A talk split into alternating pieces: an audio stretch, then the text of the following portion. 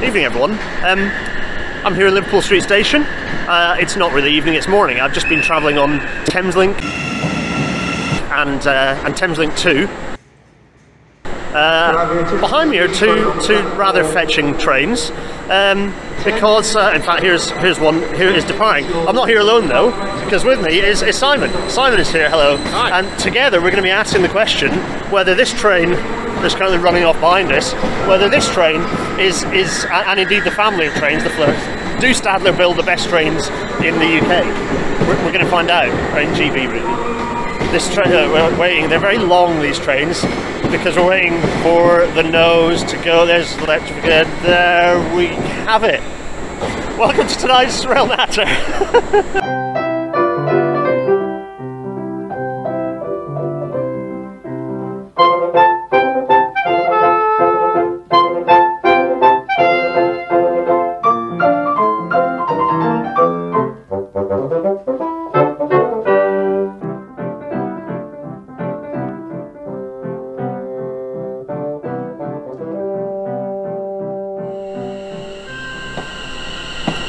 as the Intercity 225 fades away there's Simon and I on, on the platform still yeah we're just watching it it's one of the one of the Electrostars pulling out behind us uh, very different train we're going to be riding on one of those later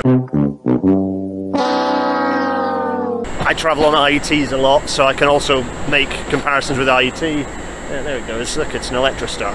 Um, just to wind Bombardier up. Yeah, no, look, there's, there's a Stadler next to us. Also, while we're in here, uh, and while Si- Simon is not here representing his employer, however, look at this, this. It's a stunning station. You can see what it looks like when they've actually cleaned the roof and replaced the, the with, with self-cleaning glass panels. There are no diesel trains in here. Replace this bit with the Shiny 2 because it'll look glorious. I- I think it, it'll look nicer if there's lots of fresh light coming in here. Anyway, we digress.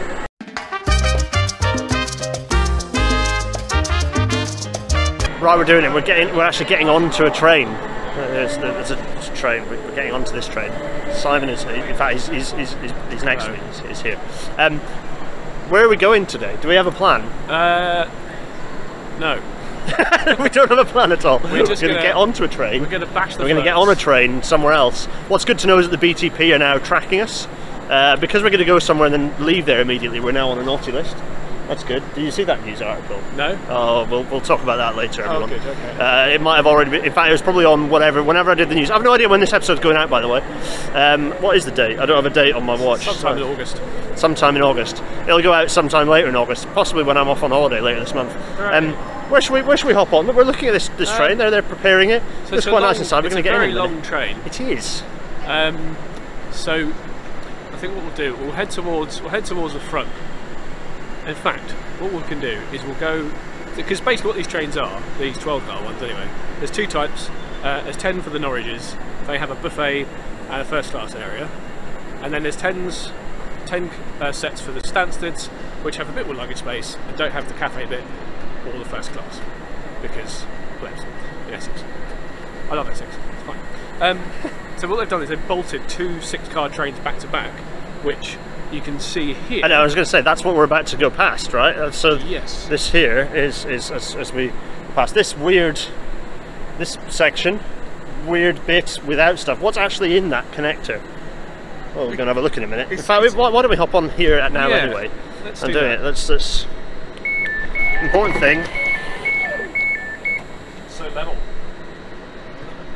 Level boarding. So- there we go. Just walk effortlessly. Walk it. I'm just going to go back and forth a few times. Oh, oh! Then I don't even have to st- lift up. It's great. Makes my life easier, but more importantly, makes a lot of other people's lives easier. And here's the, the compromise: is that then there's a ramp. saying, Gareth, is up. you have, you have, it has a European feel. It looks European. It on, does. on the outside. But it also looks European on the inside because you can't. Maybe you won't see it in the video well. I'm standing. I'm not this much taller than Gareth. Gareth and I are basically the same height, but um, I'm I'm basically standing on the bogie. But the cool thing is there are still table seats. There's a walkway, and you can just. And it's not just about wheelchairs. I'm thinking about my elderly parents. They're in the 70s. They can easily And just shuffle along. here. And the whole the whole vehicle. So the whole no, that's because we can't hear Simon. Let's keep going this way. I've not actually talked about it. We've not talked about much about this tra- the difference between these and, and commercial trains. These are like one of the few types of train in the UK and in GB that has Jacobs bogies, which I'll explain in a brief cutaway now.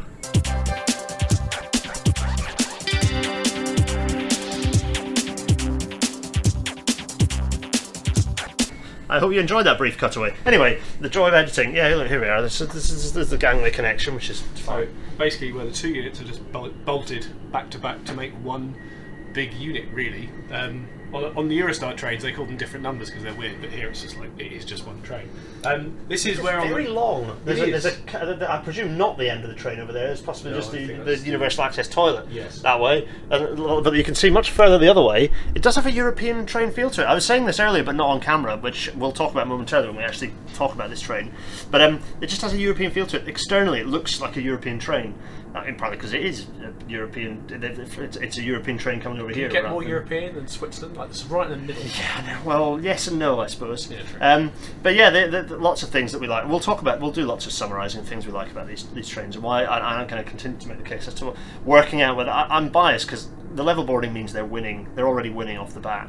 But the idea that they're um, like there are other factors of, of these trains I think is really good. I think they're better than any other train running. So this is a long distance one. We're going to try a long distance one, and we're also then going to have a little trial on a kind of a more local, regional sort Yeah. of. So on that one, we'll be standing in in um, in what what some people lovingly call I love it the thrash cupboard,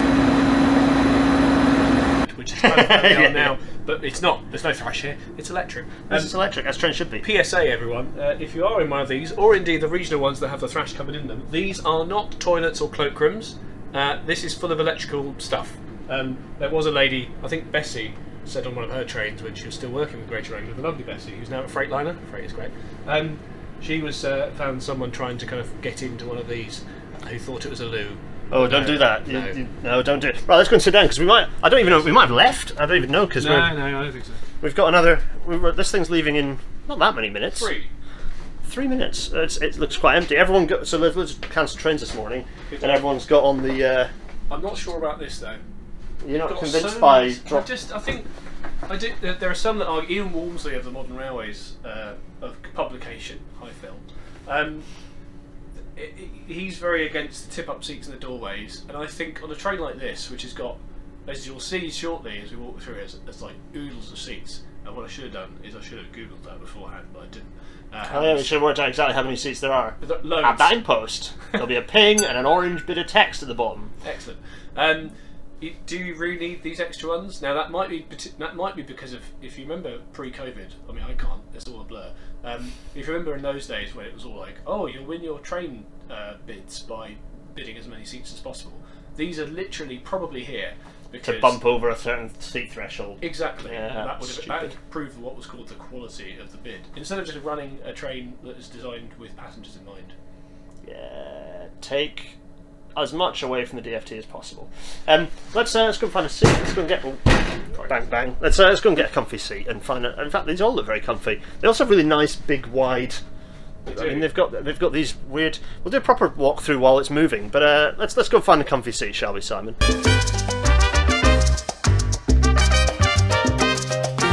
Well, It's like an office room there, except we're on a train. It's the first. We've done rail, no, no, because Tim and I have Tim and I have done did a bit of rail nattering when we went when we were uh, at um, Warrington. I did the Warrington episode, but this is this is the first one that will be like almost a bit of a conversational rail natter, but on a train. This is the authentic rail natter experience. Hello, everyone. Yeah, this is it. It's exciting. We're going through. We're, we're, so, what we have to look out for now is Bishopsgate Tunnel, which is the build, big building that's going to be on our that side, at that window, which I can't film because there's there. I should have brought my other phone with These me. These are um, old 1940s uh, overhead portals. Yes. by the way. Uh, thanks for making those work in the modern era, um, Noel. um, so th- what's interesting is this this is collapsing horribly, and uh, like to the point of no, honestly, it's really going to collapse. And there's a load of OSD back to, uh, oversight development needing to happen on it. And it and it, it, it doesn't work as a structure. it's just going to collapse. It should have collapsed already.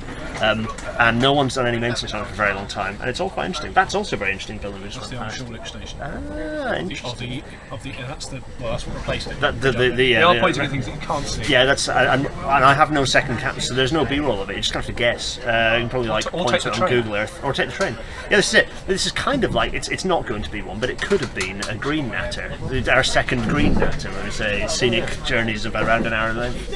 But no, what we're doing is just you're seeing our faces. Whilst I should have set the other phone up, and then you would have done both. But uh, my other phone is currently on the desk. Ne- anyway, it doesn't matter. So. Um, well, thanks for inviting me out on this on this, this shenanigans. I saw you. I saw you post on Twitter that you like these trains, but had not had a, not not got on one. And I was like, right, we can sort that out. Yeah, absolutely. so that's So, yeah. that's what's happening, what and uh, yeah, I, I always enjoy this this escape out of. Um, I don't do out of Liverpool Street very often, but I, I often am on this bit of railway coming out. So normally I'm coming out here, heading out to Forest Gate to, or, or in that direction. I was out there a lot when I was going working on Crossrail actually, so that'd be quite fun. We'll go through Ah. go go through some interesting bits and pieces I've there that I might be I've able to talk about. I thought it was a spiritual connection to Bethnal Green, which we've just gone Oh through. yeah, because that's where my, my dad was. So my, grandfather, uh, he, he liked trains. He liked all engineering, and he got my dad into it. Um, and those days in the fifties, you could just leave a child at a station. So uh, whilst my dad went, my grandfather went to work in this area, in around Bow and that area, because it was the fifties and it was a Saturday, so people worked. Because um, weekends are a fairly new thing, aren't they, Gareth? Yeah, I wonder what type of organisational arrangement uh, and, and collective action allowed us to. I can't anything. No idea. no idea. No idea. No, I don't know anything about that. Um, it. so yeah, they, dump, dump my dad at the station, give the station staff a few a few bob to look after and get some tea and stuff, and then they just leave it. So Bethnal Green was a place where my dad, one of the many places across London, East London, uh, North London, where he was uh, watching trains power up the bank, which we've just sailed up on our effortlessly. Yeah, yeah, yeah. So this, yeah, this episode is going to be all about Stadlers, uh, and we're, we're travelling a long distance Stadler, and it's quite nice that every now and then there's a little bit of a, ooh, Yeah. ooh, which is nice. They, these things are one of the most impressive things about them. We, we're sat above the bogey, and it's pretty. Not, it's we haven't gone over much. This bit of track is not perfect, and He- it feels quite nice. There you go. Um, yeah. Um, and also, they accelerate like a bat out of hell. They, they are so rapid. I'm hoping that we're going to get a good. I'm trying to think what the accelerator. The, the, the route out of Stratford is not that quick. The problem is we've got we- um, we've got a train ahead of us. yeah, so we might not get the beans at any point. um, quite late. But I think once we get that train Everything's out of to the way, past, past Whitton Way, we might get a bit of run towards Colchester. There's We a are now approaching canal. Stratford. Nice. There's uh, oh this bit. I worked on this bit. Did some of the um, If you see track X work on this on this little loopy alignment around, that goes around uh, putting the, both the portal, which is here. Crossrail is about to appear next to us. I should really just do th- this there, the, the, the portal there. I should have done that, shouldn't I? Sit behind all these. Yeah, there's a, there's a train in the way. That's fine though. Yeah, the, the portal, uh, also known as the the splashy waterfall of hell. yeah, right. Here we are pulling into Stratford. Now, I used to come to Stratford a lot because when I was working on, I was doing a lot of West Anglia work when I was in Atkins. So I was working on Crossrail as well. But I wasn't just working on Crossrail. I was working on um, WAML freight gauging actually. So that was that was some interesting work. Uh, that was one of my first big route gauging schemes when I started perfecting my massive, beautiful spreadsheet that automates everything. Uh, I was handed uh, this. Yeah, I was handed handed a big. In fact, I did a natter about this, didn't I? I did a natter about freight gauging. I was handed um, a process and told that you go manually through the spreadsheet and you copy paste the worst case per structure into a new spreadsheet. And I looked at this and I went, "What? No, you don't do that." And so I proceeded to then. It took me a bit of time, but I set up using like quite complex array formula. I'm a, I'm a non-macro guy, so no macro, but I, I did use array formula. No that. idea. Welcome to this service for Norwich. Gauging, isn't it? Glorious. Anyway, up will I know what be that is. yeah, yeah. Well, I was doing route gauging, and rather than basically array functions in Excel means that it searches within your array to give you a, a min, max, or an if, or whatever you do. Uh, now possibly superseded by ifs and SUMIFS statements. Excel nerds, I'm here with you. Deirdre, if you're watching, you know what I'm talking about. Anyway, enough of that. Uh, we're sat in Stratford. Um, that was quick. Uh. Hardly noticed. There's some very tall, square things near us. Looking quiet. Yeah. So they're going to put um, they're going to put this Madison Square Garden ball thing just between. There's a triangle Oh, yeah. there, we're on the main line. The Lea Valley line curves off Yep. that way. Um, Also worked on that. Put this big ball, which are going to shine loads of lights everywhere. Um, and there were some concerns of lights near the railway at night. Um, we have our own lights, uh, and we don't like them being interfered with. No, I don't like the idea of like a bunch of uh, red lights reflecting off everything. Various different Or colours. greens, or yeah, whatever greens. Then there happens should be reds. That's possibly not hugely well thought out. But anyway, so you've got lots of people living here now because of all the building works they've got in, you know, the Olympic quote unquote legacy. Uh, and um, they're going to get blinded all day and all night by this ball. yeah, they could have just not done the light element of the ball. Yeah. You know, they could have Just thought a shiny ball. just a, just a big ball. But anyway, this yeah, Stratford, it's all happening here. It's, it's like a mixed, mixed, mixed feeling on the legacy. Like lots of things have not been delivered, but there are some other things that you know it is a, it, it is a more popular space than a lot of other Olympic parks are globally. Uh, you know, there is a there's, there is a bit of it's 50-50 on that. The, the affordable housing Stop will be Chelmsford. so, like lots of other Olympic parks are on the edge of town and abandoned. This has been a bit of a. It's been part of a bigger picture rejuvenation of this end of London. That's but a it's good like international difficult. natter topic, actually. So what's the transport legacy of various Oh, there's a good natter. Olympics? Um, that's a good international one because there's some like Athens, Rio, Sydney, like all very different, mostly bad. Yeah, yeah, yeah, yeah. yeah. Have a look at the transport legacies. Yeah. yeah, there we go. That would be good, wouldn't it? Maryland gone. Yeah, that was Maryland. So we are going through. So Maryland was one of my Crossrail jobs. Just it's, it's- it's a station that should have been closed. They should should have just closed it because it's barely off beyond the. It's in fact it's, it's on. It's within the Stratford station throat. Should have just closed Maryland, but you know, Oh, we could have done all sorts of nice P-way things. yeah, it could have made it work a bit better. It's it's, got short platforms. it's just hopeless. And, and as with all the platforms along here, the platforms are all um, all the six foots are tight. The platforms are all high because in order to get the OLE through, which they had already did with six kV rather than 25 kV originally, um, is that they drop the track to get it under these. All of this, like, most of the stations have this sort of road overbridge. The station's built over the top, and they've got an overbridge. Um, and so to get under that with OLE, they drop the track, narrow the six foot to try and get the wires underneath, and that means that providing compliant platforms is, is almost impossible. Uh, and also providing compliant OLE to, to standing surfaces is almost impossible as well. So a bit of a nightmare really. Lots of Knowles nice FNF, FNF's unique sort of Great Eastern uh, Oh, was it bespoke for? bespoke set, yeah, pretty much, yeah.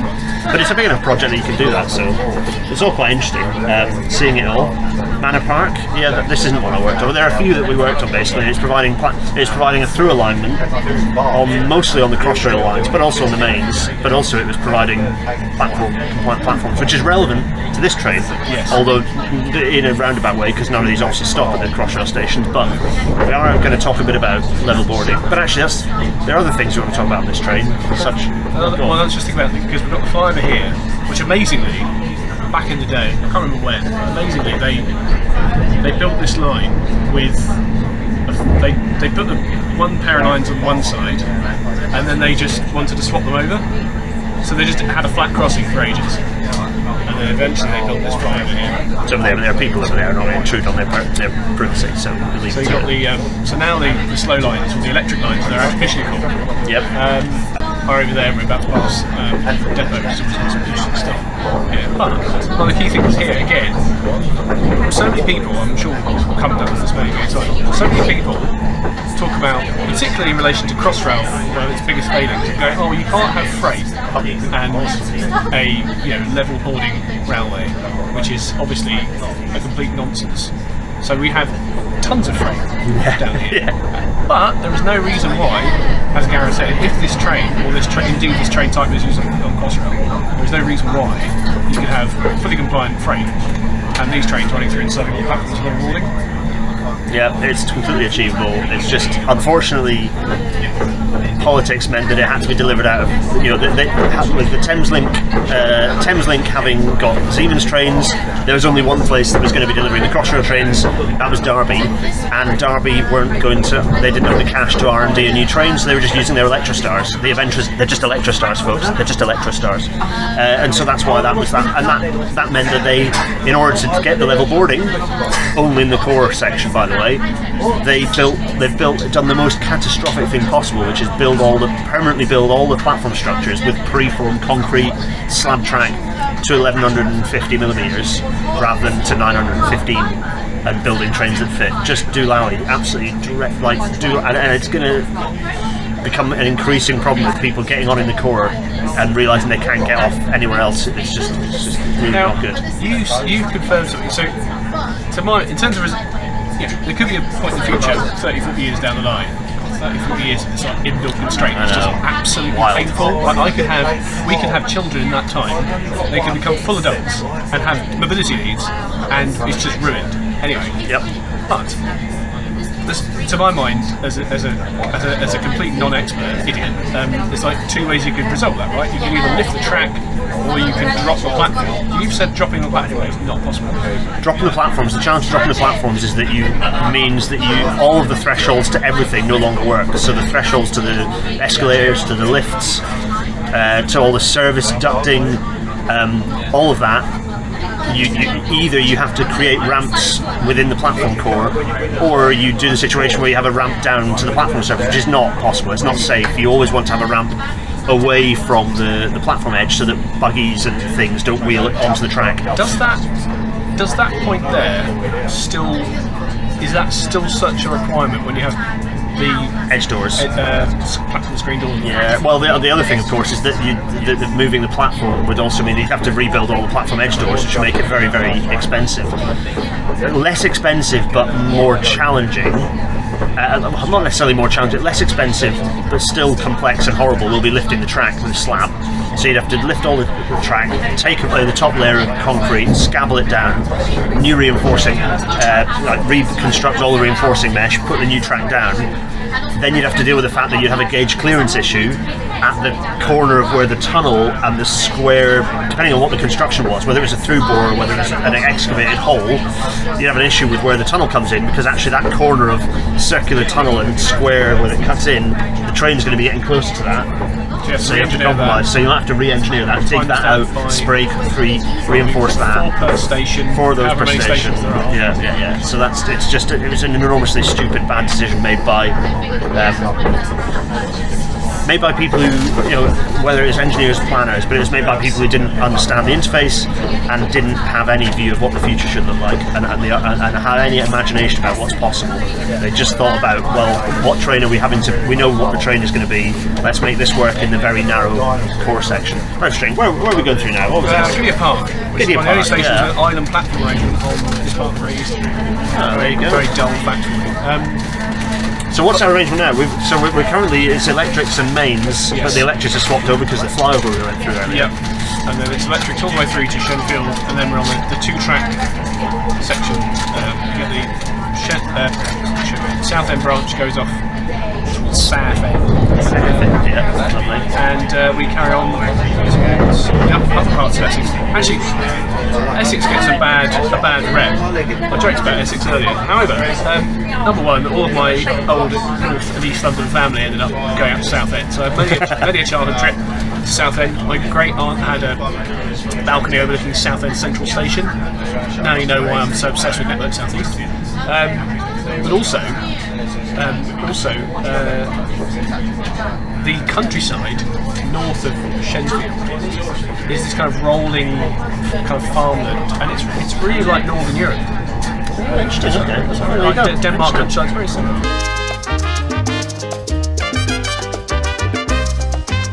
Well, I've come back because we're going through Shenfield. I used picture of Shenfield Junction in my lecturing, but worked on Shenfield Junction. This is one of my first S&C jobs that I, was, that I detailed up as a, as a youth. Uh, yeah, it's quite strange going through it. 'cause I've never actually taken Crossrail out to, well, I've never taken, you know, TFL rail out to Shenfield ever. I've never been to Shenfield. Never been out along this. In fact, we've gone beyond where this is new railway for me.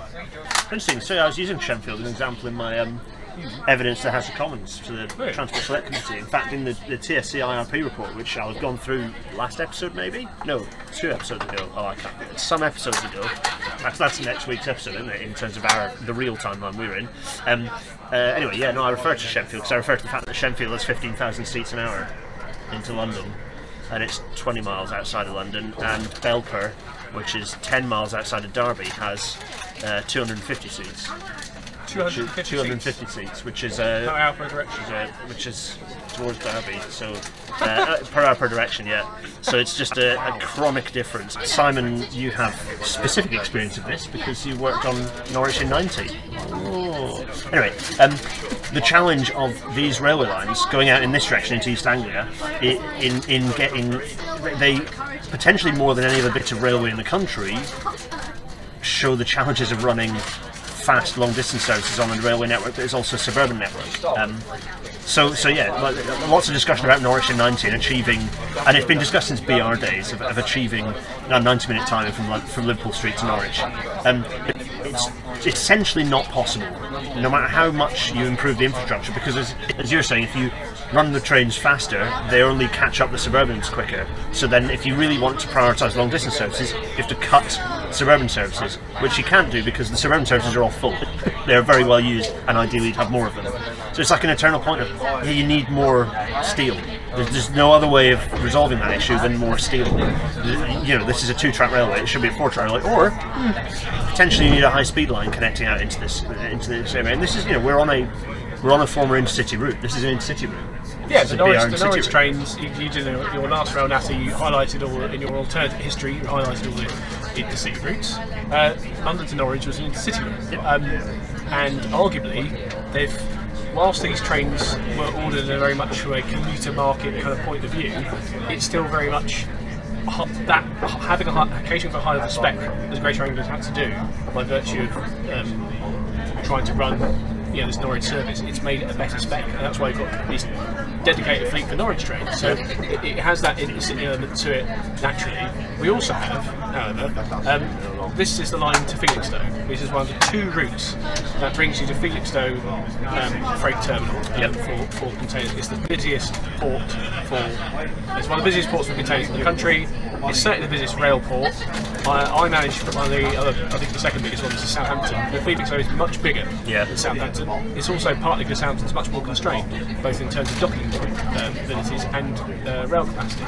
Felixstowe has two routes. You have the London route, so there may be a, uh, there is there is no freight coming currently scheduled this morning. That might be because of the shenanigans on the uh, Oh yeah, yeah. the um, Sending them everywhere else. Yes, and we're sending the other way, which is um, via Ely uh, and towards the West Midlands So we have lots of freight. We have a dedicated commuter market through the Essex um, kind of outer areas, which feeds into the street. And then we have the Norwich longer distance, which is like your beyond Ipswich and connections regionally to Suffolk and Norfolk. So you have a two-track railway trying to do all of those things. Now, for the Norwich 90, if I'm being cynical, the Norwich 90 was just about being able to deliver a catchy timetable. Yeah. And that is the worst reason to do a thing. yeah, yeah, yeah. Gimmicks, press, government by press release. So we want to do a thing doors, because yeah. it sounds good. Okay, well, let's see how practical it is. When they actually managed to introduce elements of Norwich in 90 back in, I want to say May, maybe, uh, actually it was December 18, I think. Yeah, I can believe it. I think it was December 18. So the way they did this was quite funny. It was really shonky. What they did is they went, right, we're going to run a Norwich in 90 service. It will stop at Ipswich and then Norwich. And it will do Ipswich in 60 and it will do Norwich in 90. And there'll be one of them a day. And It was one a day each direction. But you know what they had to do? What they realised is one of the one of the benefits of these trains is that they hoover up a lot of the people that would otherwise crowd onto the like shorter distance trains that go to places like Colchester, Clacton, Braintree. We're, we, we are crawl, ironically we are crawling along. We, we left Late Liverpool Street Lane. We've lost our path. We're approaching Chelmsford behind the Braintree train. There is the problem, folks. yeah, we're, we're living it. So, um, to do the Norwich in 90 headline number, right, the gimmick, but provide the capacity required to do that service, it meant that you had to run another Norwich train behind the fast one to pick up all the passengers you just You just abandoned. past. Yeah, yeah. So it, didn't. It wasn't really. It's just made a mess of a timetable. Like it's like you, Yeah. it's, uh, you had a, a typical situation where you've got two trains within the first eight minutes of the hour, and then a forty-eight minute gap, and then the next cluster. Yeah, it's just not. So it was just it was completely botched. It was completely botched. I mean, really, my impression when working on that project at the time, um, from a consultancy point of view, it was basically a case of saying, right, Norwich in 90 is, is, the, is the gimmicky headline. We shouldn't have gone, that's what we should deliver, because it wasn't practical. What we should have gone is gone, or the project should have been around, how close can we get to that that delivers the best service for the longer distance? Norwich is about 115, I think, or 100 miles away from London. It's that's We far. Like Birmingham, Yeah, it's a distance. Birmingham kind of territory. Like Leicester's that far away. You don't think of Leicester near London, and it If was you Norwich near London, but it is. It is quite far. Speak to So you've got 100, 115 text the miles. British Transport Police. That's a long distance. 61016. We'll sort it. See it, say it, sort it. Um, so you have a you have that long distance service, which caters for a market which is far away. But then you have all the destinations between, like you know, south of Ipswich and Colchester, which are feeding into London, whether that's for leisure purposes, commuting, or whatever. Yeah, that's still a thing in the post-COVID world, which we also talked about earlier. Yeah. Um, so you have to design a timetable which which benefits everyone, or to be more specific, where the least people are inconvenienced, because you're going to inconvenience some people. That's what's going to happen. Um, so that's how you have to organise your timetable. And the challenge of that is doing it on a, a two-track railway. That's why there was a lot of shenanigans around a, a new station being built near where we're arriving to, called Chelmsford, um, which was uh, Beaulieu Road, which is about having a a bit of track in a three. We're making it a three-platform station. I think I can say this: a three-platform station. It's been getting designed next on the desk next to me. In fact, I was checking it. Oh, there you go. Yeah, yeah. Um, so it's a I don't know if I can say that either, but I've said it, and it's definitely going out. So Yes. uh, there you go. So a three platform station, which gives you a bit of a bit of capacity. Cross over the Nice little, that's a nice little I think the fountain. River Chelm, probably. Falls. There's a network south east side I think on the old box, but I can't remember if it's on the down side. Um, but, but yeah, so if you try and squeeze everything into a two-track railway, it's gonna be a bit rubbish, basically. And if Yeah. you and, and like doing headline figures, crikey, that's amazing. New It things shows how long here. it's been since I've been through it. Um, there's all sorts of new stuff going on. Uh, so yeah, all the boxes. That's all it is. Hmm, Interesting. Yeah. We're inspect. We're looking for. We're Yeah, looking for branding. We're looking for a box. Um, I think it's on that side. We can't see it.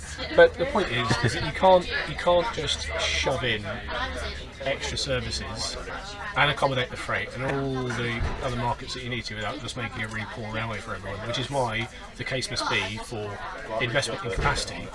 Um, so, for example, you could you could probably you could probably send more freight via the cross country route if you a rebuilt Ely North Junction Welcome to and b service electrify the route. Yeah, absolutely. And why is this? Why is this particular? Why is this particularly relevant to the the IRP TSC report that, that I was the TSC's IRP report I was referring to earlier? Because repeating all of those mistakes of Norwich in '90 is exactly what the IRP does on the East Coast Main Line and on Pa- from Northern Powerhouse Rail.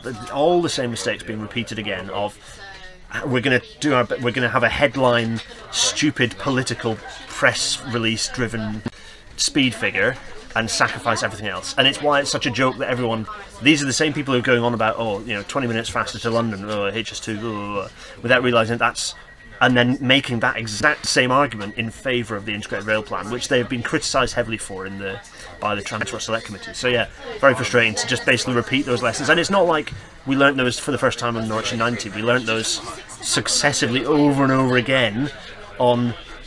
You know, on we- learnt it on on modernisation of uh, you know during the modernisation plan on, on the West Coast Main Line, so the, the West Coast Main Line upgrade, and then again on route mod on, on the West Coast uh, route mod in the in the late '90s and through the 2000s. You know, we learnt these lessons over and over and over again. Uh, Midland Main Line LSI, similar challenges. You know, what was it called? It was um, LDHSS project on Midland Main Line all tied together of like try again trying to prioritise these high speed train the fastest trains and realising it's just not possible to achieve that whilst running a mixed traffic railway without sacrificing freight and suburban capacity which you know as, I, as I've said several times before I'm enjoying the um, Marriage Miller's uh, tower of, I love a tower with a branding with a, a name on it that's always good There is, a, there is also an aggregates freight depot down the bottom of this embankment, which was a Royal Mail thing for a while. Oh, nice. Uh, we can't see it. But, but- So we have. So again, Great Eastern Main Line. It's not. It's just not my patch, but um, it's not just about freight. It's not just about containers and, and, and boxes moving around. That's about forty percent of what we do on the on, on GB Rail. Um, we also move in a phenomenal amount of construction stuff. um, yep. So that's mainly sand and stone, which we use to build housing, which we all need, uh, and various other crucial bits of infrastructure. And we move millions of tons of that every year by rail, not on the roads, which is great for everyone. Yeah, 'cause it's heavy and road damaging. The thing that Britain's railways are very good at is actually we're very good at long distance services. We're very good at we're actually pretty good at freight services. Yes, things are hard for, for Simon to make work, but actually we're pretty good at freight. We are dreadful. Uh, rural services we're quite good at as well. Rural services we actually do pretty well. People might disagree with that, but frankly they're, they're wrong. Rural services are pretty good in Britain. The things we're dreadful at is suburban connectivity. We're rubbish at it outside of London, and it's and it's the suburban capacity that really benefits people because it's that suburban capacity that gets people out of their cars because then they're getting close to their home. On the you know, I, will do a RailNatter episode on how the last mile is not a problem. Lots of people say, how do you solve the last mile issue? You don't need to. It's, it's a thing that people say to pretend that that's why public transport doesn't work, but it's a lie. Uh, it's not an issue if you just provide sufficient uh, density to suburban stations and have a suburban railway network. Anyway, enough of that rant. There you go. Norwich in 90 and why that's relevant to, to our current woes. I'll do a little chapter with some jazz playing.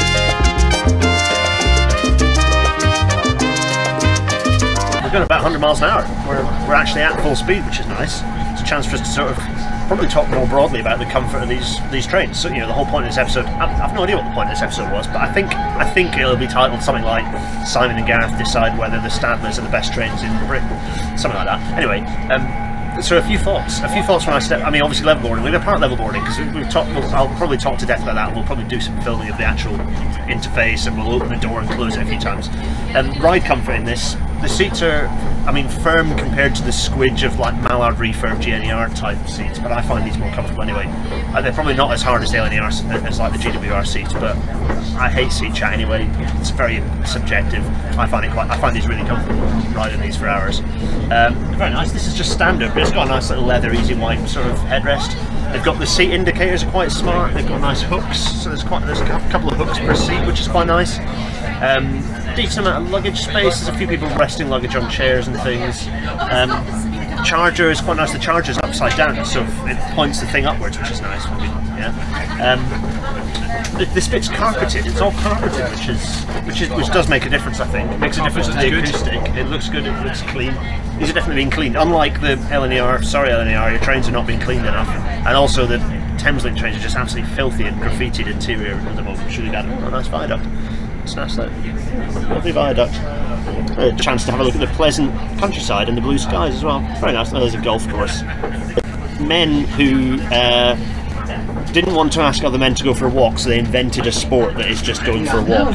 Anyway, um, if you see something what do you think then? What else have I missed? Uh, talk, uh, big. The big win- yeah, the big windows make a huge difference. The, the, the, the, squareness, the cabin is very square at the top. They really made the most of the of the gauge, you know, the envelope, uh, or just the way they're shaped. They're just quite square, which again gives them a nice European feel. It makes them feel wider, less claustrophobic the PIS, Passenger Information System, uh, screens are very good. They're very clear. Yeah, they're there's some B-roll up of that now. They're nice screens, and also we, so we were we were approaching Colchester, as you may have heard on the on the PA. Uh, the um, three two one?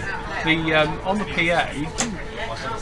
An announcement approaching the station. It has the connections. It says the next train's off Colchester departing yeah. this time. This is this is a modern railway feel um, yep. that, that, that, you want and expect. And we can have that, and Stadler have provided that, uh, which is great because you know that's the kind of stuff that, that we, you know, we talk about a passenger-friendly railway. Uh, and how we can get customers and, and you know, what's our messaging to the customers and stuff. It's, it's basic. Basic stuff. Provide them information about their onward journey. There's a, there's a buffer stop. It's a very weird arrangement here. You've got like yeah, two platforms in one. It's a bit, Colchester's a bit of a funny arrangement. Um, so you've got the big windows, so you've got, you've got the customer information screens, those, those are good. Passenger information systems, those, those are really good. Um, all tables. That's, that's yes, nice wooden finish or faux wood yeah, finish. And, and like, all, it's, it's almost all tables. I don't know how much airline seating there is. It's mostly tables, I think, isn't it? There's, there's, there's a bit, but there's loads of tables, which is nice if, if that's what you want. You know, long distance journeys. Sorry, I interrupted you. What? What? No, no. Uh, I think, I think so we, we're sat above. You can see the um, that's the of the articulated uh, bits between them. So you've got a carriage sitting above. Uh, a bogey um, instead of having two bogies and a carriage and whatever. Um, you know, we're on we're on Great Eastern Mainline track. It's hammered by lots of trains, including heavy freight trains, running at 75 miles an hour. Um, at probably 1,200 ton train loads, like you know, probably about 20 or 40 odd a day. These get decent equivalent million gross tons per annum, uh, equated rather. They, they get a hammering.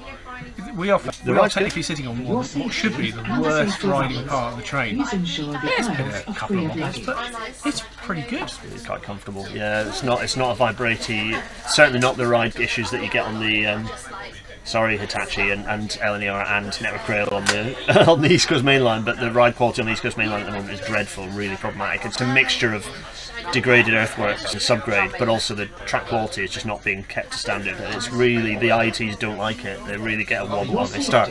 There's several videos I've done of like the door is being jammed open, like wobbled open by the fact that the bogie is hunting really badly. It shouldn't be happening on there.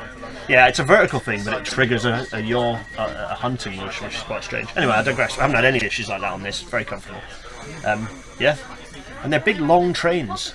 Oh, okay. We've talked about some spec issues. The flappy down uh, seats are a bit annoying, uh, and and this we haven't been up to. We will go up to the bar car, even if it's closed. We'll go up and have a look at it at some point. Um, Hike to the other end of the train. yeah, quite. We will go and have a look at it because I want to have a look at it to compare it to. You know, one one issue I think is that these are they're a bit homogenous. They could do with so they've got a bit of bike space, not much. They could do with a bigger. So we, I'll, I'll put some B-roll up again. The train before this one, loads of bicycles. There was like ten bicycles, I think. Like there were loads of people trying to get bicycle bikes on, which they always struggled with. Um, so they could do with having a, a bigger bike section. They're big, long trains. They've got the space for it. Also, they could do with they, this. It's a long enough train. They could do things like having a little family section. There, it's a long enough train. There are things they could do with them. I think. Yeah. It's a little bit homogenous. There's, there's some Again, thing, some quality things they could add, but it's again it's about that DFT maximise the seat spec issue. Um, Um, I've. I've done some. I've, I've definitely let this not Oh, this yeah. up on Google. uh, so the these are 236 and a half meters long. It's a so, long train. So that is uh, four meters short of a 12 car, your standard 20 meter long, like a three uh, Electrostar 321 that's all got before it. So it's almost as long as that, but of course there's no cabs. The only bit of lost lost space you have is that bit where the two units kind of bolt together, earlier, which we yeah. said earlier. Um, also, you've got um, double leaf doors, so and there's about one per carriage. So effectively, it's like having the ones at the ends, but, but there's actually you actually get more people on and off. I think it'd be quicker. Yeah, with the dwell circulation is probably, I think easier and more straightforward. Yeah, yeah. Um, there are uh, 704 seats. that's a high number of seats. 80 first class and 624. IET has just over 600. Now I don't know how many of those will be. See, there'll be a, there'll be a bunch of tip ups as well. But interestingly, you see, we see we, we did slag off the uh, tip ups. Well, I certainly did just before. Um, so just just at the, the doorway, just over there, there was a, a family who had a buggy. These aisles aren't suitable. You can't have a buggy in the middle of the. So yeah. they, they put it by the door. and They're using the tip. They can stay there and, and keep everyone together on what is a very very very busy train. So there is, yeah, some value there. Some, yeah, um, I've just noticed that the, the, the, so they, they don't have a vestibule. They've got a middle bit where the, the, these double leaf doors are. They do have ceiling d- interior doors that all seem to be open, which is interesting. You notice Yeah, it that? must be. Uh, we haven't had any draft. I mean, it's, an, it's a hot day. In winter, it'll be interesting to compare to see how that impacts. But we haven't had any drafts coming through. Um, They must be, so they must be locked out. maybe they're locked out, which is an interesting one to, to think about. Yeah, we'll, we'll later on we'll be travelling on a on a, an Electrostar. Uh, I'm going to keep calling Electrostars, just like I'm going to keep calling Crossrail Thameslink Two, or rather keep calling Elizabeth Line Crossrail, but not calling it Crossrail, calling it Thameslink Two. Anyway, um, uh, yeah, we walked through one earlier for for a, for a walkthrough to get a bit of comparison. It's so much less pleasant to walk through. Like it's uh, very, the, the, the, the, the corridor's very very narrow. The gangway is very narrow because they've got five five abreast seating. So Greater Anglia and c2c, uh, if you're listening, please rip out the third seats and make what could be a fairly decent train. Okay, the, the floors are a problem, which is obviously one of the reasons we're here because we're looking at a low floor variant which could be suitable for the whole of Britain, which would be amazing. Uh, Yeah. But on the Electrostar, I'm putting the A in Aventra on Electrostar. um, you could say that um, if you just have a nice wide aisle with a two plus two seating layout, and the areas around the um, the UAT, the Universal Access Toilets, uh, and the uh, bike areas, they're really capacious. they're yeah, really yeah. you actually see how wide the, the, the, the trains actually are in terms of the body. You could make a, a perfectly nice train, uh, which would be perfectly suitable for, for running around on the uh, suburban and middle distance stuff they do out of London.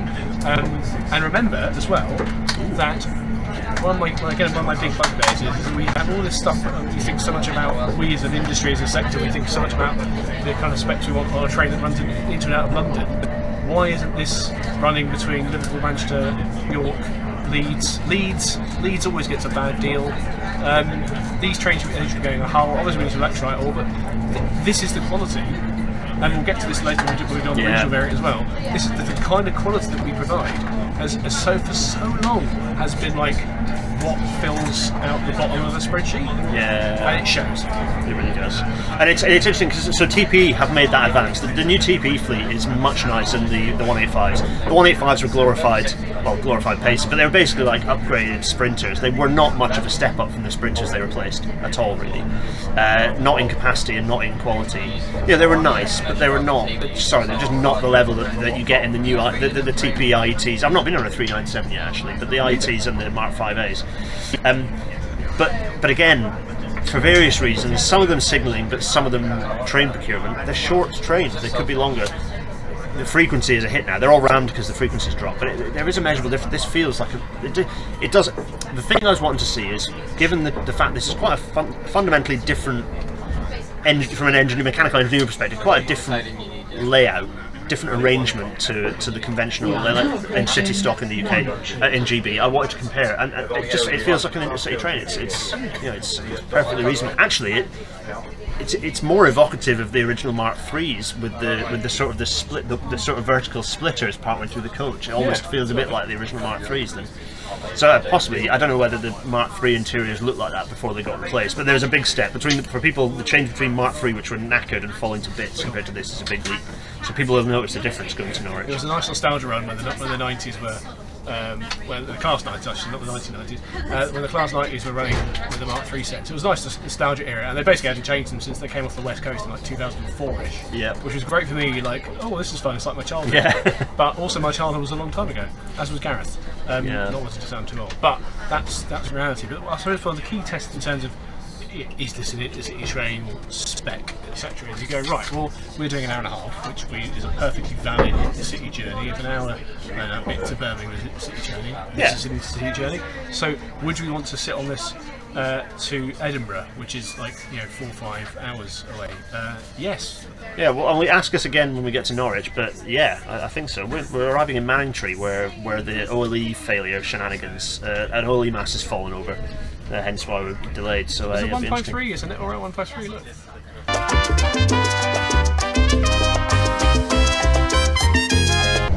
I mean, Simon have walked up to the other end so far. Such long trip. Why did we decide to not go next to the bar car? Because I didn't think about what we were going to do today. Anyway, um, we've come to the bar car. This is it's, it's continuing the decidedly mainland European theme in that there is okay, it's closed, which is kind of annoying.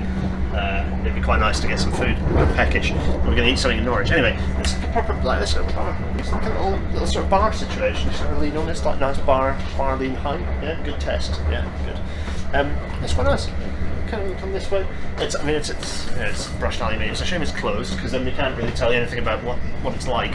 But um, other than other than peering in, to be fair, the galley looks it just looks like a standard one. It looks a bit like the LNER one. We do except have there is a bar. Type. No, it's it's all right. Yeah. There's some stuff. I do have a photo. I, I came on the first train when it ran. It was like January 2020, way back then, um, and um, Ipswich to London. And it was very nice. You get coffee and tea. It was great. So leaning back on the bar. What if I looked out? I went, went to the loo. Uh, did, I filmed inside the loo, which is a bit bit weird to do that. It's a bit, yeah, yeah. bit weird. It's, it's, it's, It's quite small. It's a specialist topic. Yeah, yeah, it's pretty small.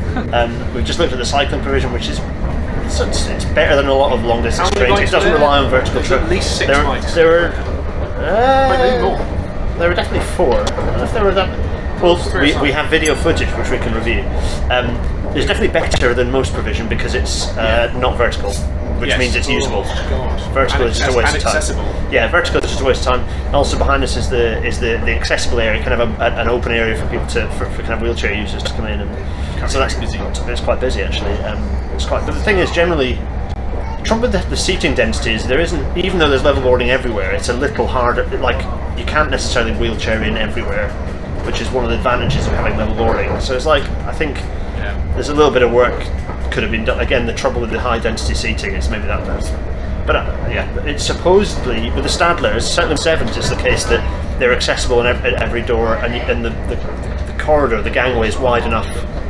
Not the gangway, the the the, the, the what's Aisle. The aisle, the aisle is wide enough that you can actually wheelchair up and down. I suppose you got a different setup because I think they want. I think it's one of the reasons they put the um, the kind of wheelchair area here the, universal access toilet Yeah. in there, and it's next to the and, and what's also sensible is at least it is next to you can get the staff but also you can get yourself some scran without it being it took us long enough to get off the train you know so um, Yeah, we, we were sat like halfway in front. We were about a, we were a quarter a of the coach or two beyond the We're a coach or two always the beyond the, the other half yeah. You got the first class, which is like a coach and a half. It's it's just two plus one. The seats are slightly bigger. It's it's yeah, it's fine. there's no particular difference but the whole lot is quite nice anyway so. I think the only thing I've noticed where maybe, and this is where, well, this is where you, again you go into your expertise, is to me the the width, the full width of the, floor level seems a little bit narrower than say like a Alex Star. that maybe that is probably true because it will be because in order to it might be slightly narrower to deal with the fact that it's dropped down to that the floor is at 915 rather than at um, 1100 so that does mean that you get a slight narrowing at the, at the below the hip or at the at the waist if you like so the hip comes out a bit at the waist It does seem a slight pinching. You do see a slight pinching by having it's a not much, but it it's enough. bit. Yeah, it, it's one back by the seats. The seats win a bit back because you can widen at the seat shape. Can be quite clever with that. But it does mean they're slightly narrower. But for me, that's like an acceptable. That's the engineering compromise. But just this train. There, so there are two things here, and we'll, we'll, we'll see this in the regional one. This train proves that the idea that you can't fit the underfloor equipment under the train if you have a 915 floor height is, is nonsense for an electric train, but we kind of knew that already. We're about to prove that there is a solution for regional trains for diesel on the on the regional one. Um, once we work out where we're going, which might be Yarmouth. I'll be off to Yarmouth, mystery destination. but we don't know. Um, anyway, that's the next bit.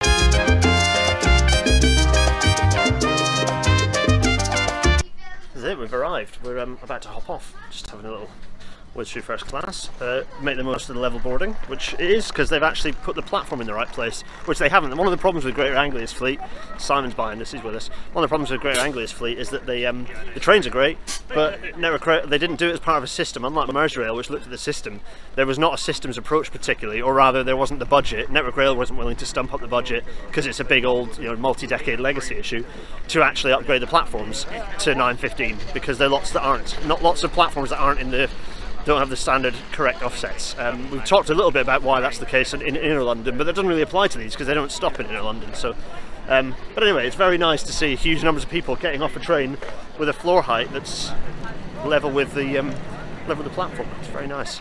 And we're arriving into Norwich. I'm going to walk through. There's all these poor people around us. Um, yeah, we had a little look at first class there, Simon. We uh, what else was we looking? I was there were some other bits and pieces I was looking at in the back there that I was thinking, oh yeah, we were going through Ipswich, and likewise then arriving in here to Norwich and thinking, you know, given the hot weather, a lot of people ask me, you know, what's the main issue? Why do we run trains slow? People ask daft things like, oh, should we go back to the days of jointed track? It's like, no, actually, because all the issues that we have, the majority of issues we have, are in these station throats, like here or at Victoria, where um, where the, the, the, it's it's knackered old jointed track, unstressed S and C, and you know it's it's track that's been there since at least the 60s, and no one's touched it and done anything with it. That's the area that is is massive buckle risk. Um, yeah, so uh, it's quite interesting seeing that. So I did a bit of filming of that. Anyway, this is nice. Look at this. We're walking. Uh, walking through, in fact, you know, I'm going to spin round and show you. Look, this is nice, isn't it? Lovely, nice There's a train that so there's another. It's all Stadlers here now. Stadler, Stadler's galore. There are some nice. That's going to Sheringham. It's absolutely packed. Um, Yeah, packed. Oh yeah. Also, we're saying all these trains are packed. We're just on on, on trains today. uh, It's yeah. uh, These are rural, like rural regional services, like Gareth said before. These are rural regional services. They're extremely popular, and as we'll see later, they've had a massive upgrade in terms of in terms of rolling stock Quality, and, yeah, and that means also that you attract people to rail. Funny that, yeah. Radical notion. Uh, radical notion. Anyway, there we are. That's uh, that's it. We're gonna. We're going to explore. now. We're almost the barriers. We're going to work our way through the barriers and then we'll have a look at Norwich Station. So that was, I mean, it's very busy. Norwich, very busy station. It's quite nice. It's not quite. It looks more grand when you approach because it's got this big dome, which will hopefully do a bit of filming of outside. But uh, it's nice, isn't it? We were enjoying the fact that there's. I don't know if I, I tried to film it, but it, it's an anti-glare screen. It wasn't quite working. But um, th- th- there there are trains both to London Liverpool Street and Liverpool Lime Street, which is admittedly a little confusing. Liverpool Street is actually a bit of a strangely named station and a little bit confusing. Anyway, uh, yeah, Norwich. In Norwich for the first time ever. Aha! I bet a million people don't do that every time and annoy all the locals. Right, that's it. Let's escape Norwich. Simon is here. We're now going through what is a very nice. Look at this. It's just it's nice, isn't it? Look, see on my nose. Anyway, um, here we go. This is nice. How, is it going to be an enormous car park, as often is the case in, in railway stations? Oh, a little pork, pork there. Just, uh, oh, look, this is nice. We're going to walk this way, look, because I think behind us, view, there's a nice building there, 1921. What is that, I wonder? It's nice over there as well. Behind us is, yeah, it's very grand. Norwich Look at Station. that. It's nice. It's kind of um, One of many Norwich stations. Central European vibes, actually. It's kind of we've, we've stolen that roof from a mixture of uh, Paris and French, yeah. and Austria. It is a bit French. Yeah. it's nice. Um, anyway, here we are. Uh, uh, lovely. So that's, uh, that's- there, was a, there was a number of stations here. I think people will know better than me, uh, and I don't want to Google it. Uh, there was there was a Thorpe station and a Victoria station, and I think One of them is this one. I think this was Thorpe. I think Victoria closed. Um, I think that may have got Beeching or whatever. Do we say Beeching? Do we not say- klaxon just went off. Um, uh, so that was that was Norwich Station. Uh, we're gonna go. Where are we gonna go? I see the spiky thing is over there. I That's presume very that's the nice- main spiky thing. It's a very nice spiky thing. That's the main spiky thing. We might go. I mean, yeah, we're gonna go get some lunch, and then we're gonna continue our adventure.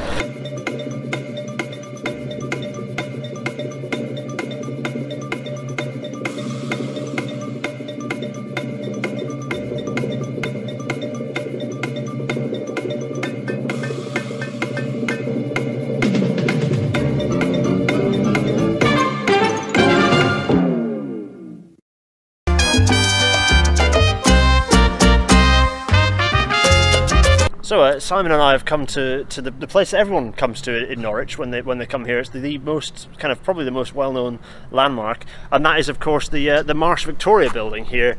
Uh, as you can see, partially if not wholly abandoned, the insurance building. Uh, why are we here? Well, because we're stood. Simon, Simon's behind. I've lost Simon. Uh, because we're stood on the footprint of the former uh, Norwich Victoria Station. In fact, we're going to walk this way towards uh, an overbridge that went over the railway line. It's just carpets and stuff piled up. It might be that it's not. I mean, there's lots of people in the car park, but maybe it's used as a private car park now. Who knows? The building has abandoned vibes. This isn't brutalism. This is not brutalism. It's just it's just slightly naff. Like maybe even early 80s. That's I'm getting early 80s or late 70s. I, I could be completely wrong on that, but I'm not getting like earlier vibes out of it. The station closed in '69, so. So Yeah. they would have flattened the land. I don't know if it was retained for any freight usage because sometimes that lingered on for a bit. That's does happen sometimes. So here's we're trying to look for any hints of, of railway infrastructure, but the only one is really well you can see over here if I rotate round. See over there you can see some some sort of more classic familiar looking railway abutments.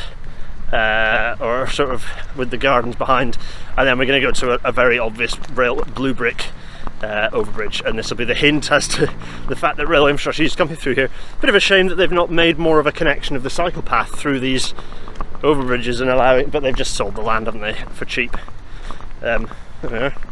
We're going to turn around momentarily, and that's that's our little pilgrimage to Norwich. You can see the building behind there in its glorious entirety, like that. Yeah. Anyway, um, yeah, this is. I mean, this is unmistakably a railway structure behind It's us. quite nice. It's a nice, it's a satisfying skewed art. Yeah, it has got quite a skew actually. Provided some concrete support, so possibly it's not actually that healthy a structure. Trains coming through here and popping out over there in what is now a car park and an insurance building. Classic.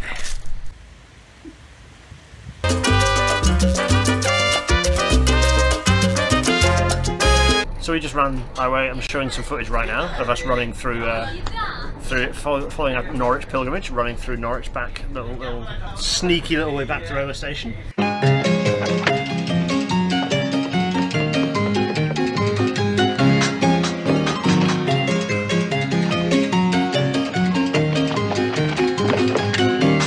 We're in another Stadler this time. Uh, it's remarkably pretty similar, but uh, I, mean, which is a good thing. It reflects well the fact that we're. This is nice. Look, this is, this is nice. There's some nice sort of marshy, low-level, bronzy type stuff.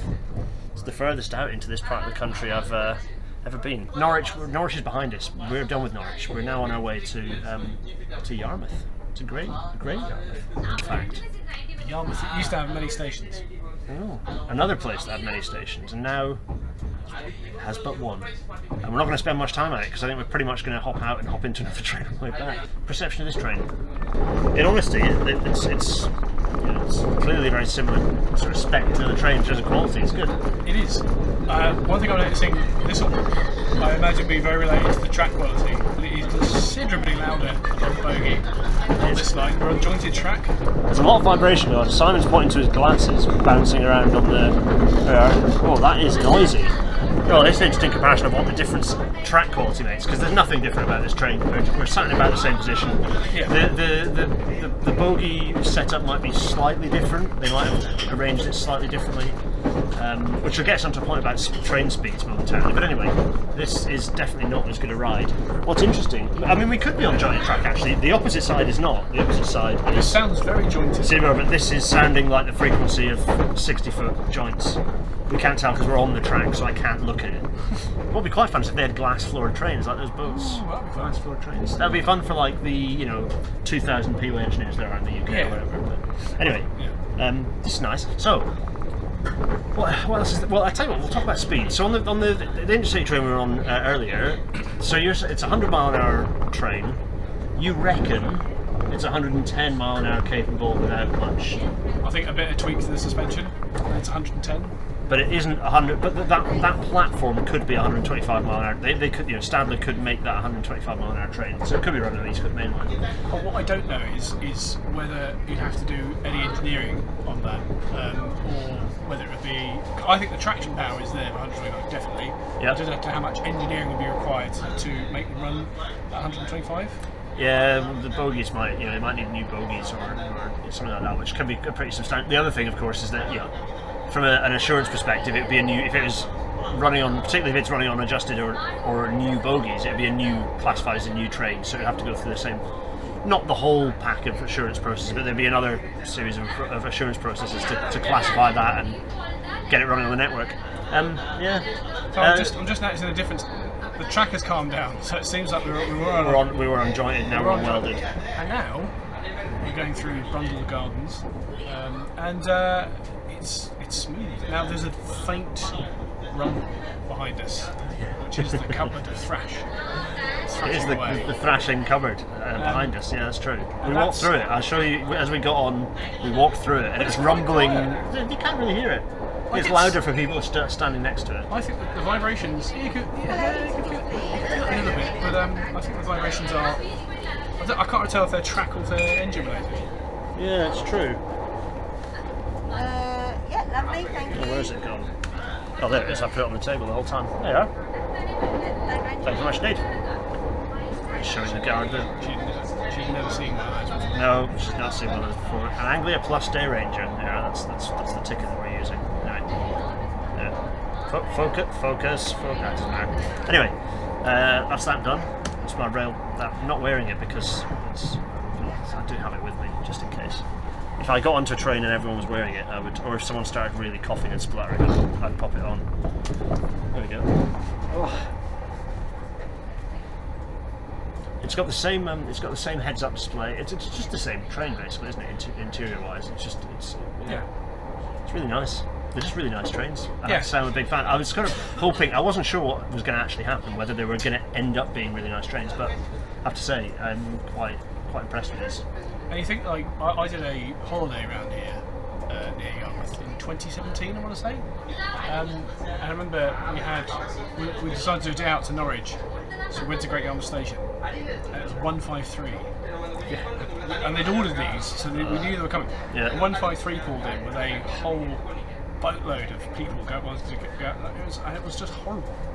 Um, step up that customers in Norfolk, Suffolk area have had thanks to these trains. Okay, the reliability could be a little bit better, but I'm sure they'll get there. Oh yeah, that's a good point. What is their reliable? uh, Is it down on I, their? I think it's oh, I think it's now got to started off a bit shaky. Now they're okay. Um, I don't think. I'd say I think it's fair to say it's probably it's it's a point of improvement. Yeah. I'm sure that Stadler and um, Greater Anglia are working uh, working on this, and I wouldn't be surprised if the TFW variants, which are now being delivered en masse, I saw something Don's Wall the other day. Um, if, if they'll probably learn the lessons, they Okay. might be a bit more a bit better. well, it might work out the box a bit more, kind of thing. Yeah. Yeah. Um, but otherwise, I think they're, I think they're they're, they're okay. I mean, as I said, we, we, we're we're- we're going on the diesel. We, we're probably not going to get to go on it in electric mode, but uh, it doesn't really matter because we've already been on the other one. I don't think there'll be much So it doesn't difference. matter, does it? But it's a massive step change. And imagine if you. The question is, for me, is like this particular operator has delivered this type of really high quality train for what is a rural regional service, um, which during the winter there's little tourism, like- like this one here, it's going non-stop to Yarmouth, it's fairly quiet. Yeah. Um, you know, this should be the standard.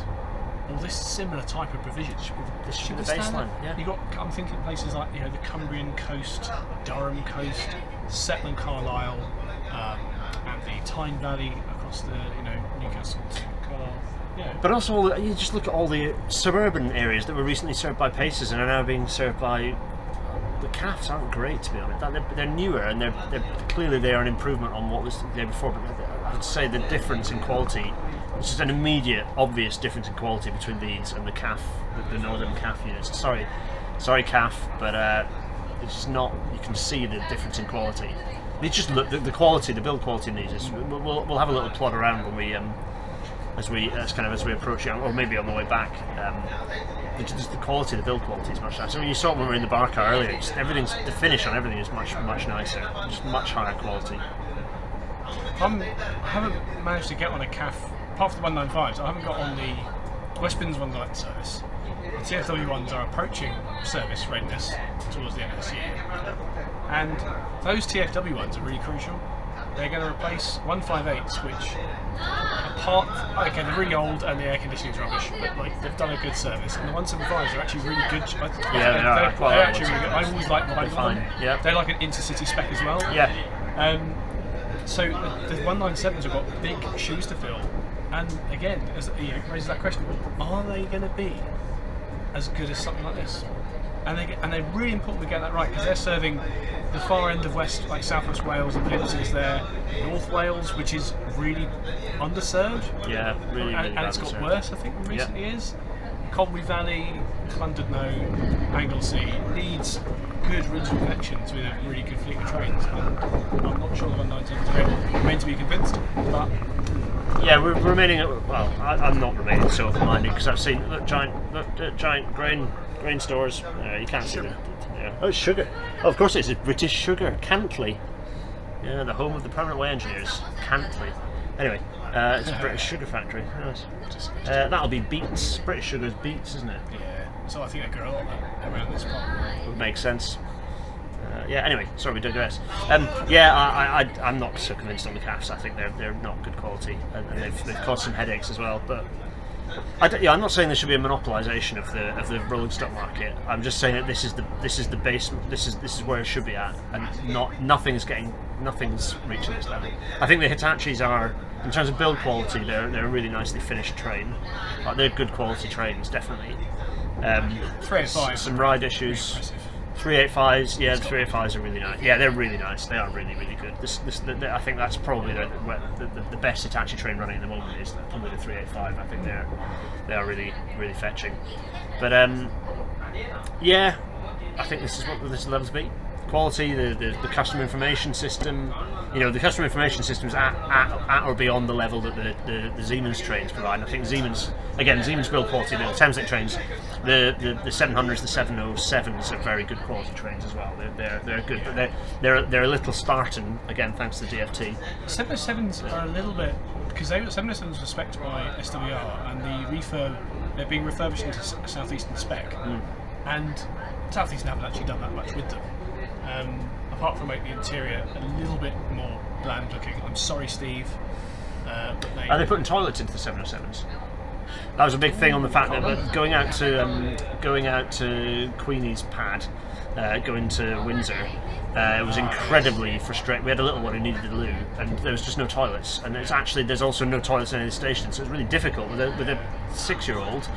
Um, managing to deal with them dealing with an hour-long journey is just not good enough. You know, particularly a touristy route like Windsor, when you've got lots of kids going to Legoland. Oh, yeah. There needs to be toilets on that train, so I hope they're going to put toilets on the. Uh, that's a, that's an expensive retrofit, so they. Those, those, I think they. I don't know. I haven't heard. I could be wrong.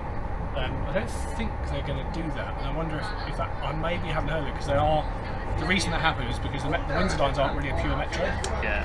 but they ended up doing a service in the southwestern. or the southeastern, they are doing pure metro services. They might justify not retrofitting. Yeah, that's true. That's true. We're now on the Berney Arms line. We've just veered off. That's the lowest of flying curving we've done that. So we're now on the Berney Arms line. I've never done this line. This is all, all of it today. I, I, once we got past, um, oh, where's the furthest I've gone? Once we got past, kind of not even Shenfield. I've not even been as far out as Shenfield. So kind of once we were out beyond Witham, I was, uh, no, that's the other direction. In, Uh, what's- Brentwood. Brentwood. No, where, I'm trying to think where the Crossrail had offices, and that was the furthest Park. I used to go. It might have been Gidea Park. Anyway, basically around this, sort of not much beyond the out of East London, and it's all new for me. So it's all very exciting. Dude, if you want to see what the view looks like outside, Norfolk. then It's flat. it's flat. Very nice. There we go. The world is flat. The world is flat. Right. That's well. What else have we done? What else have we covered? What else have we done? We had some fun in Norwich. We had, I went to, saw some ni- the nice market, which is good.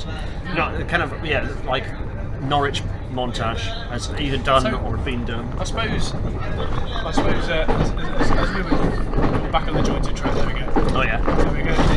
Quite. I've done this for a while. the shotgun mic is wiggling. it's a roller coaster, it really is. Um, so, at some point, we're going to go past Berney Arms, the most isolated station in, in Britain. Is it as isolated as Dovey Junction? I think, I think so. I think it's, it might even be. It will be certainly competing with it. There is no road access here. All there is is wetlands, the Broads, cows, lots of Yeah, cows. Also some wind uh, windmills. They're nice.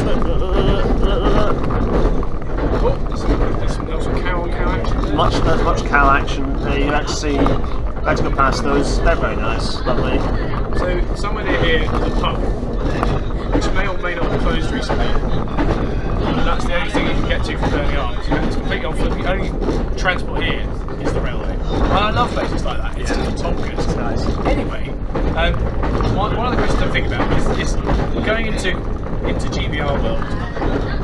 My impression is that in terms of, I think what we like would be the, the, the, the whole point of GBR and what Williams-Shapps plan was supposed to be all about. The good points that we we pulled out of it was that it was it break down the barriers between all movements to railway, acknowledging acknowledging rather, the fundamental point that the fragmentation, breaking up into bits of railway, has done us no favours for like a generation. Yep. And we all agree on that. So, one thing to bear in mind is that this plan to kind of make things better would presumably work on the basis that you, you would, you know, block down some of these barriers. I don't see any evidence of that actually happening. Yeah, yeah, yeah, yeah. Which means that if we're still in a world where we have operators, you know, bits of the railway working in silos, it means that we are going to find ourselves in a situation where, when it comes to upgrades of lines, which may result in new rolling stock, because we have still we are still relying on for the best part of this decade, class 150s, 153s, all the 15 types. Yeah. We're relying. There's Berney Arms. Um, we're relying on them There's nothing. for there's a pub there. That's it. Um, we're relying on we're relying on, on these early 80s trains. These trains were like had done a fair few miles by the time that we were born, and they're still not going anywhere. So they have to be replaced at some point. We going to get something like this, or is it going to be a, a- again that kind of scattergun approach because we're still working in silos? Whereas, in my view, like Gareth says, we shouldn't be just going, oh, it's just we we one company, but we should be going, this is the spec, minimum spec. Yeah, minimum spec. Yeah, yeah. I'm, I mean, I'm all for. I'm kind of broadly all for a bit of monopolisation because if we've got a good quality train that works and is low floor, then maybe we should just buy you know, lots of these, build them, get get get them licensed out to the other manufacturers and do it that way. You know, I, I, it's, it's th- this has to be the spec. You have to you have to go. This is the minimum spec. Low floor, uh, this level of quality, build quality, the reliability, which, as we said, kind of is, is, is improved a bit now on these. Uh, I don't know how loud this is, but we are definitely on clattery jointed track. It's good fun. On a single track jointed. This is it's, probably, it's quite the contrast. we this is a rural railway, very much just on a us rural railway sheep and from our little, sh- little, um, little uh, shenanigans out from London. It's fun. What's interesting is there's a lot of industry over south of the Yeah. over here, which is quite interesting. I think we're curving. I think that is Yarmouth. Oh yeah, I think we're going to slowly curve round. around. It's definitely like we are currently below sea level. Yes. Just you know, that's a levee. That there is a levee, and we are below sea level, which is kind of strange. You can see the sea just just nipping above. There's another another windmill here, which is quite nice. Yeah, to go past that. It's very uh, Thomas the Tank Engine.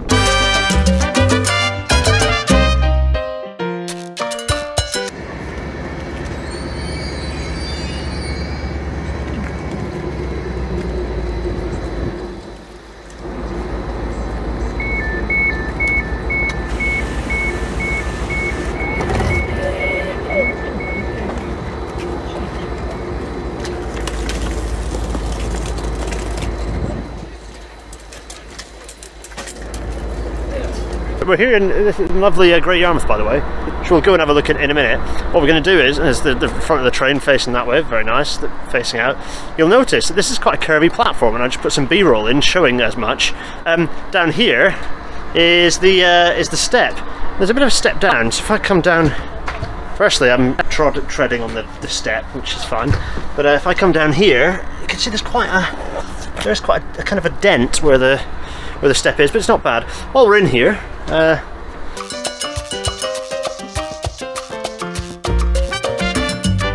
it's alright. It's just quite a smart looking, uh, smart looking interior train. The build quality, everything just it just is very smart. The finish of the actual train finish is really good quality. Everything just feels nice. It's very smart. Uh, the, the the customer information system very good. It's it's, it's impressive I, I even like. I even like here, like this. This finish on the door. It is nice. It's It's the bright nice, red. shiny. It's just nice. It's just smart. They're just well put together trains. Right, let's get off this before it drags us uh, unwittingly back, back, back the way we've come. Uh, let's go and have a look at Yarmouth Station, shall we? We're approaching the the, thun- the thrash cupboard. Here it is.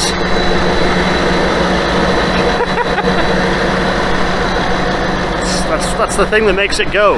The clever idea that makes this low floor train work, and the thing that puts all other train manufacturers to shame. you don't have an underfloor rumble. And also, I mean, obviously we love the OLE. We've got a lovely pantograph just up there on the roof. Uh, Yeah. head. Proper railway. and uh, you hopefully that yeah we're not yeah we obviously electrification's priority it just makes sense but where it doesn't make sense which is those very small particular examples uh, we might we might get um, battery technology which can slot in there Slot it in.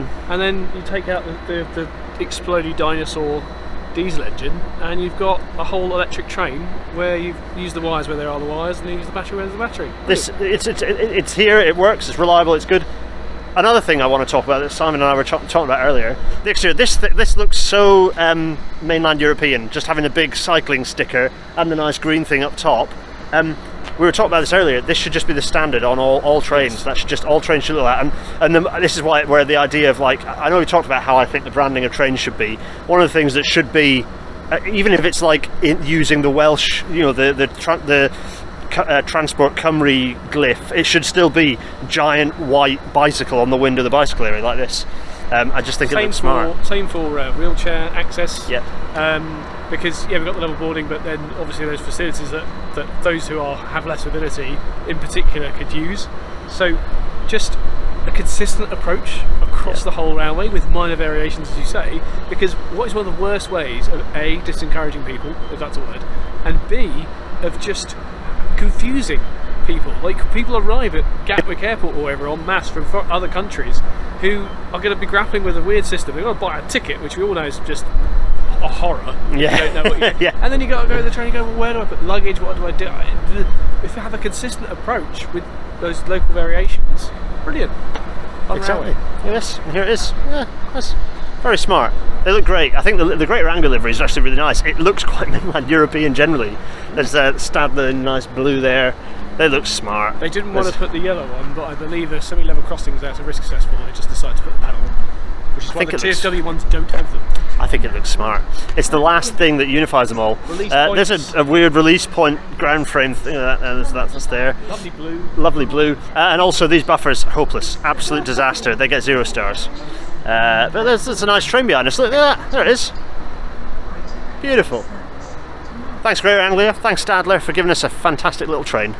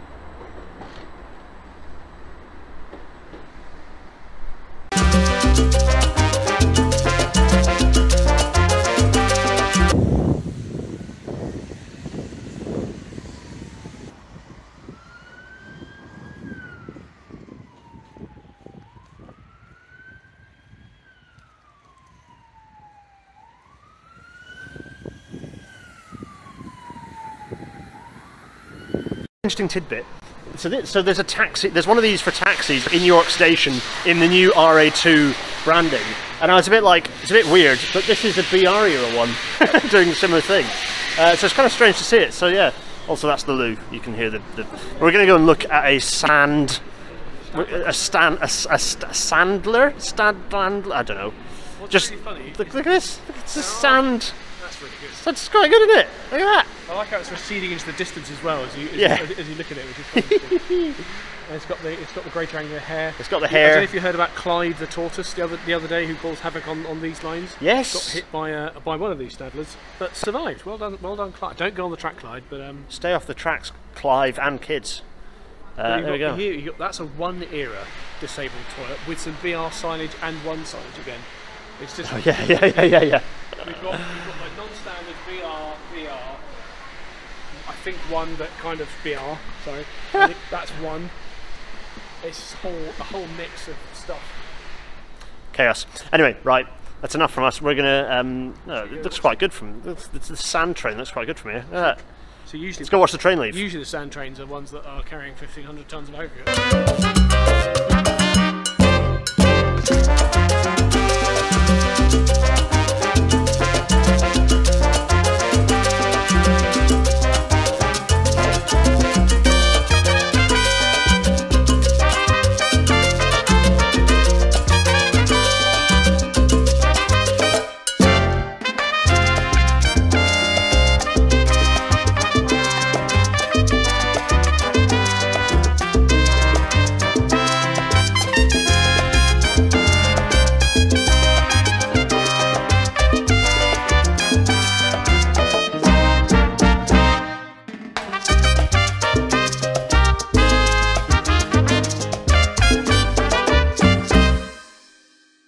Roundup time. What? So what? What, you know, what, we've, what have we done today? We have.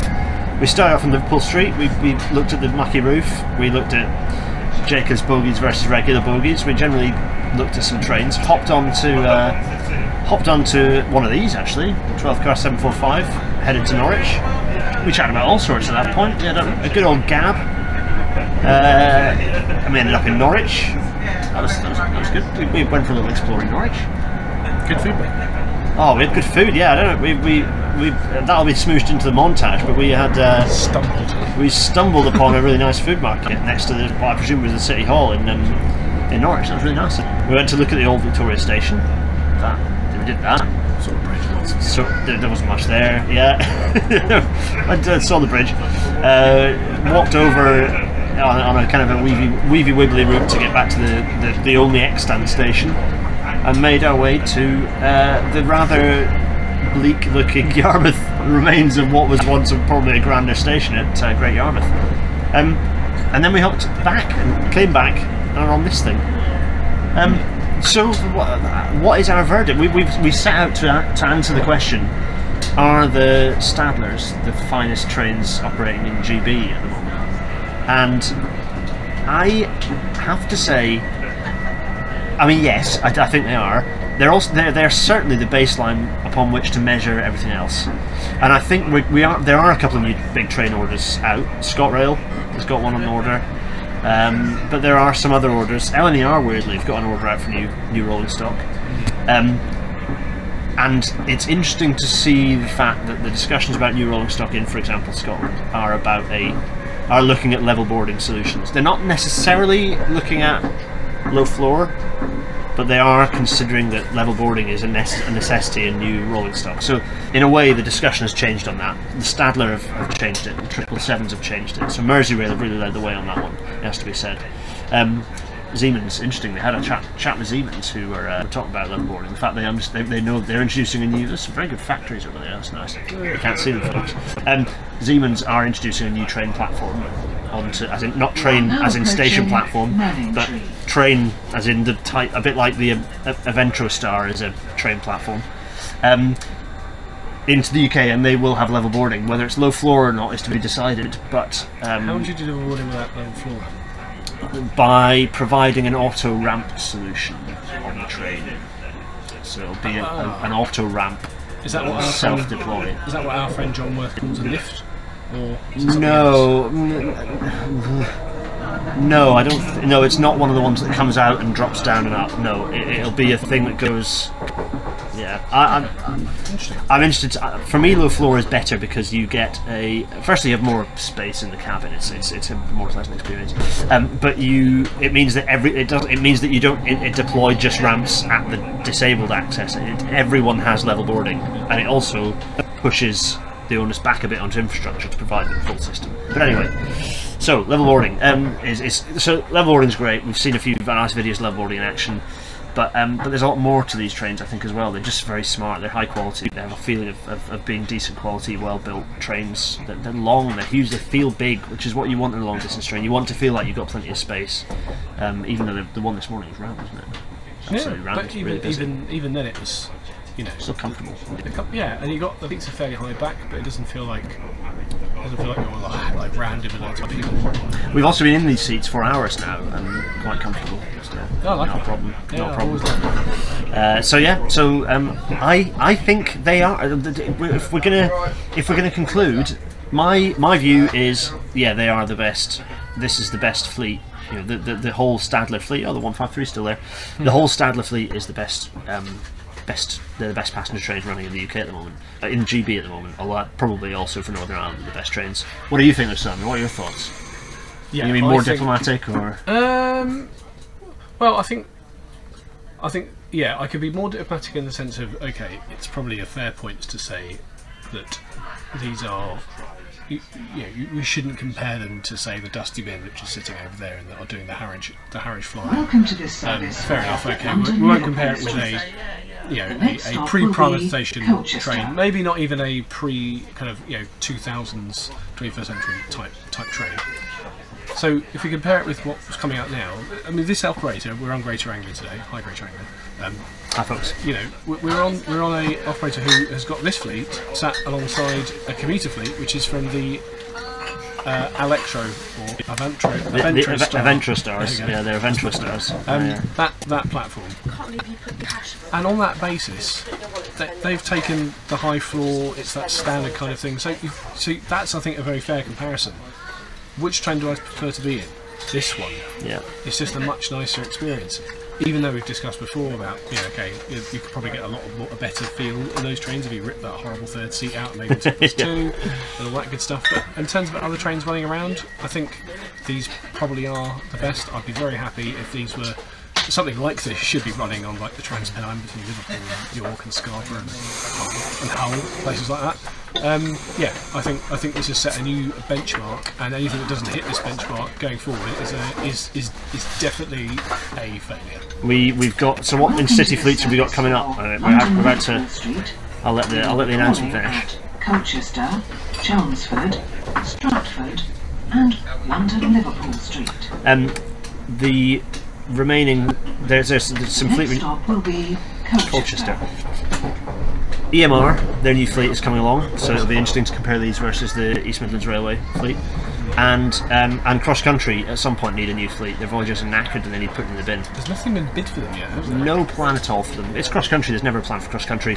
I would love to see these trains. This ideally this length of train, but certainly as long. I'm going to do it. There will be a cross country episode where we look at. I look at the infrastructure and see what the longest train they could run is, um, and. Uh, they, I think it should be these. You could presumably do something like this with, in the middle, some power packs, maybe not a couple of them. You could, yeah, you could have them distributed. You could have one, one at one end, and you could have one in the middle of one six and one in the middle of the other six, or one in the middle of one ten and one in the middle of the other ten. Yeah. yeah. So I, I- think, yeah, uh, but certainly this is the benchmark in terms of quality. This is the benchmark. Um, we've gone very lost. The sun's gone very dark because the sun is moving around. Anyway, um, so as ever, this is uh, this will will come back to us. Our faces have now disappeared and have been replaced by a stripy image. Uh, as ever, this this uh, RailNatter is available in in audio only format. This probably worked quite nicely in audio only format. Actually, this is a bit of a chat, sound effects. I've got some face for radio, so that works. Uh, yeah, the um, uh, as ever, you can support this happening more, particularly this sort of adventure on um, on Patreon, patreon.com slash Gareth Dennis. Um, and uh, the merch is still a, a, TBC. PayPal.me slash Gareth Dennis for uh, throwing abuse at me or loose change, uh, your choice. And the Discord server, uh, GarethDennis.uk slash Discord for where the chat that has been happening, hello everyone in the chat, has been happening right now. Well, more of that can happen on the Discord ad infinitum. Yeah. Um, next week's episode, uh, I'm sure, uh, future Gareth, what, what is it going to be? Thank you, past Gareth. Next week's episode will be. Uh, it's episode 129, and it will be not quite 10 of mainland Europe's missing high speed rail links. Uh, should be quite an interesting one. Uh, I have recorded it. I can confirm it is, in fact, a very interesting one uh, with John Stone. Uh, so that should be good. Back to you, Gareth from the past. We'll Find it. Thank you, future Gareth. I'm sure that will be very interesting and exciting and, and a riveting episode of RailNatter, whatever it might be. Um, everyone, uh, it only really remains for us. To, so thanks, Simon, for being my guide on our adventure around East Anglia. Pleasure. Thanks, thanks, Greater Anglia. We've been unorganised. You don't know we've been doing this, but we've been roaring around on your trains and, and, and, and being mean about them. Actually, no, we've been very very nice about them. In fact, um, and uh, thanks to all of you watching. We will see you next week. Well, no, Simon will. Simon might be in the chat. He might be, Oh, hopefully we he watch might be in the chat in this one. I might. Uh, it depends when it comes out and what I'm doing. exactly. Right. Anyone. Cheerio. Bye.